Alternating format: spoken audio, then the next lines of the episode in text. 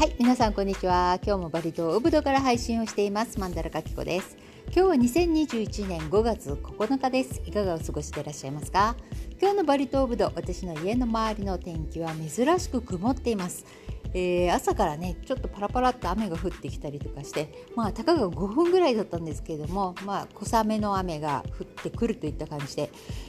今日の体感温度は34度、気温が29度、そして湿度が 72% となっています。ちょっとね歩いたりとかすると、汗が吹き出るような感じですけれども、そこまで暑くなくじっとしてるととても心地が良いですね。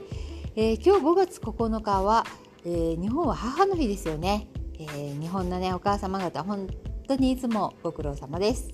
つもね本当に大変ですよね。本当に家事とかね炊事とかね、私はもう1年ちょい、このコロナになってから毎日家でね、主婦をやっているわけですけれども、大変だなって、仕事やってる方が本当に楽だと思う。これはね子供たちね本当にお母さんのことをよく見なきゃいけません。本当にでもこのゴールデンウィークははっきりとお母様方大変ですよね。普段一人だったらあんまり汚れない、ね、部屋の中とかもね、子供とかあとご主人様とかねいるとああだこうだと言って、仕事が増えるばっかりだったりとかしてね、家によっては一緒にいられる時間がね増えて嬉しいっていう家もあるかもしれないですね。私はねこの1年ちょい、コロナになってからなので、去年の3月の終わりからですね、息子もずっとオンライン授業になってしまって、3人で家で生活しているわけですけれども、やっぱりねこの全部一人でお母さんが追ってしまうと本当に大変ですよね。で、私前になんか友人に言ったら、うちはね全部やらせてるよって言って、あなたはこれあなたはこれねみたいな、できること、とても、それ好きそうなこととかを選んで子供にやらせたりとかしてるっていう話を聞いたら、そうだねって、男の子だからって遠慮することはないよね、でも疲れちゃうもんねみたいな感じで、で私もね、息子には、お供え物を神様のこの場所にだいたい30箇所ちょっとあるんですけれども、毎日お供え物を、してもらう係をしてもらって、そして主人には、食べた後の洗い物とか、あとは洗濯物を、洗濯機を回すところまでと、乾いたものを今度は家の中に入れる作業とかね、そういったことはやっぱり分担してやっています。少しでもやっぱり分担すると楽だし、やっぱ子どもたちとか男の子男子チームも結構普通になってくると苦ではないような感じ見てるとしますね。なのでどんどん分担化して、ね、家の中のことを楽にしていくといいんではないかと思います。本当に、日本のお母様方ねいつもご苦労様です。そして私の、母もね本当感謝ですね。いつも健康でいてくれるので、私もこうやって遠いね国でも、生活が安心して、生活していられるわけですしね、本当にありがたいと思います。健康第一ですね。お母様方本当に、いつもご苦労様です。というわけで、インドネシアはですね、母の日は12月22日なんですね。私はねまだ未だにこの日が近づいてきてもあまり思い出すことはないという、印象が薄い日なんですけれども、息子が、大きくなってきてからというものは、この日にケーキなどをね買ってきてくれて、初めてあの日だからかみたいな、思い出す程度です。あとはスタッフの方から、いつもありがとうと言ってなんかちょっと差し入れくれたり言葉をかけてくれたりとかメールをくれたりとかするスタッフもいるので、なんか、母の日ってインドネシアではお母さんにだけではなくて、こうやって目上の、女性の方にね感謝を、言えるそんな日なんだなというふうにも思います。とってもいい日ですよね。私このインドネシアスタイルの母の日とっても好きですね。というわけでインドネシア、現在ねこのムディックと言われるイスラム教徒の、方々の断食明けのお祭り、これをしたいために里帰りを皆さんする、このことをムディックというんですけれども、このねムディックでたくさんのことがまたやっぱり問題というか、いろんなことが起きていますね。数日前 2日ぐらい前かな、ニュースになっていましたけれども、警察の方が一日中大忙しだったと、この日から、ムディックを禁止された、里帰りを禁止される期間に入った時なんですけれども、なんとね1日で3万2000台以上の車両を、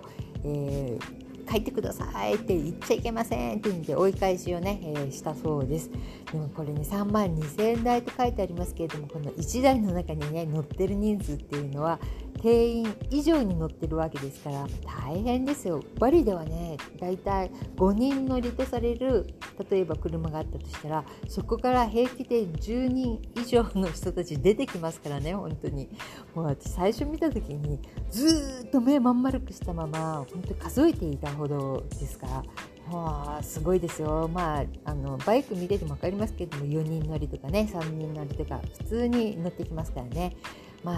日本だったらそんなことはあんまり考えないかなっていう気がします。そして現在問題になっているのはジャカルタから、このちょっとね、抜け道を通って帰ったところの村ではね40人がねこの帰省した人によって陽性者が出たということでちょっと、ニュースになっていました。これってでも怖いですね。なんか袋叩きになっちゃいますよね。こんな村の中でね自分が帰ったことによって40人ぐらいの方が陽性になってたっていうのはね、インドネシアは OTG と言われてこの無症状感染者の方々がとっても多いわけ でこの方々がやっぱり自分は大丈夫と思って行ってしまったところから感染拡大するというふうに考えられているので、やっぱりちょっとね、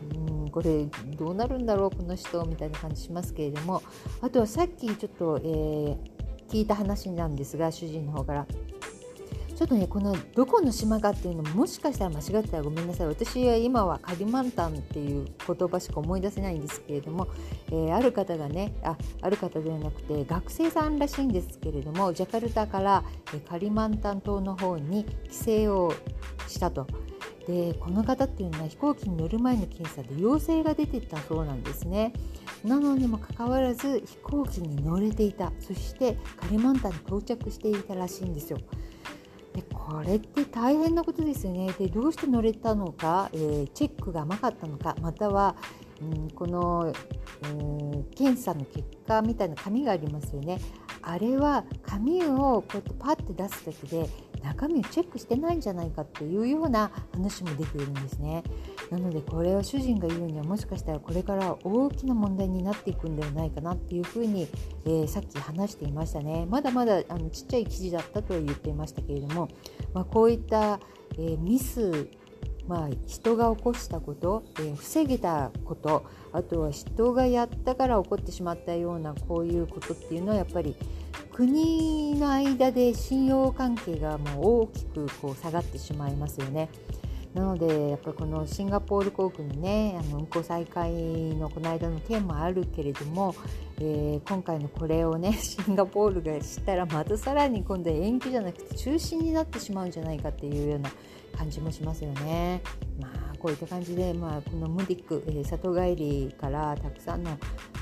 いろんなことがね起きているようです。ただねこの悪いことばかりではなくて、その反面に、一生懸命やってる方々もたくさんいらっしゃるんです。その反面にはね、マッカッサルっていう場所があるんですけれども、こちらのマッカッサルの、イスラム教徒の、寺院の方ではね、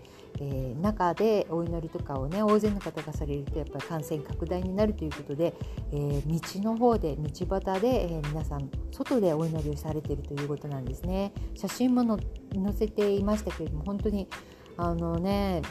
外だと大変だろうなっていうふうに思います。やっぱりイスラム教徒のこの寺院の中っていうのはもう本当にこの何とも言えないね、未知の世界、独特の世界をね、作っている美しい場所、そこの中でやっぱり、祈りをね捧げたいと皆さん思ってらっしゃると思うんですね。たくさんの方がジャカルタとかやっぱり大きな都市でこう出稼ぎに一生懸命この、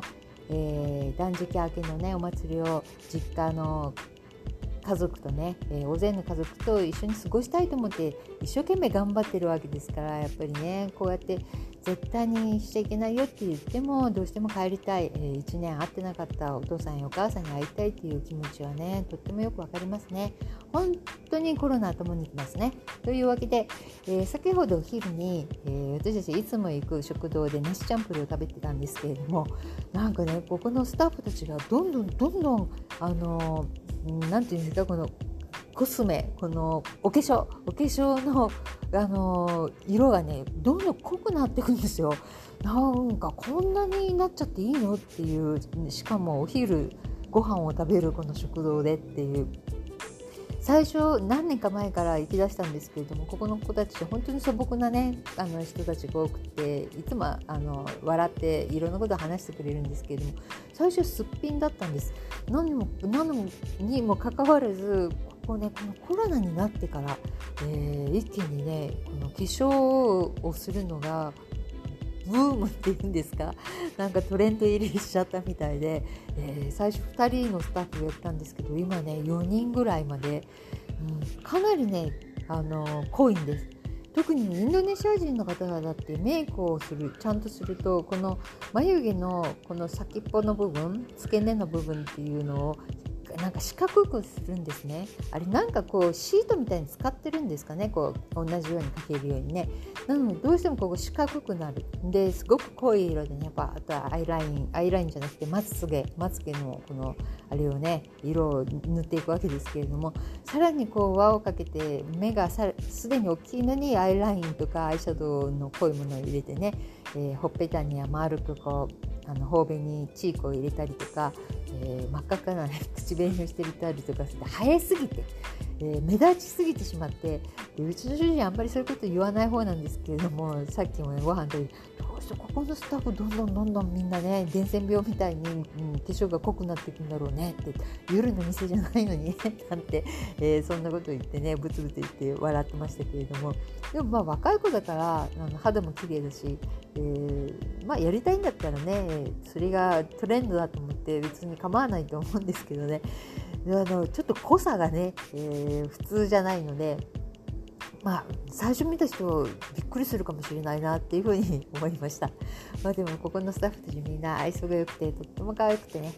いつも何にも言わないで座るだけでね、もう飲み物まで全て揃えてくれるという優しいお店です。というわけで、いろんなことがありますが、インドネシアやっぱり面白いです。また次回お会いしましょう。それではまた、さようなら。またね、バイバイ。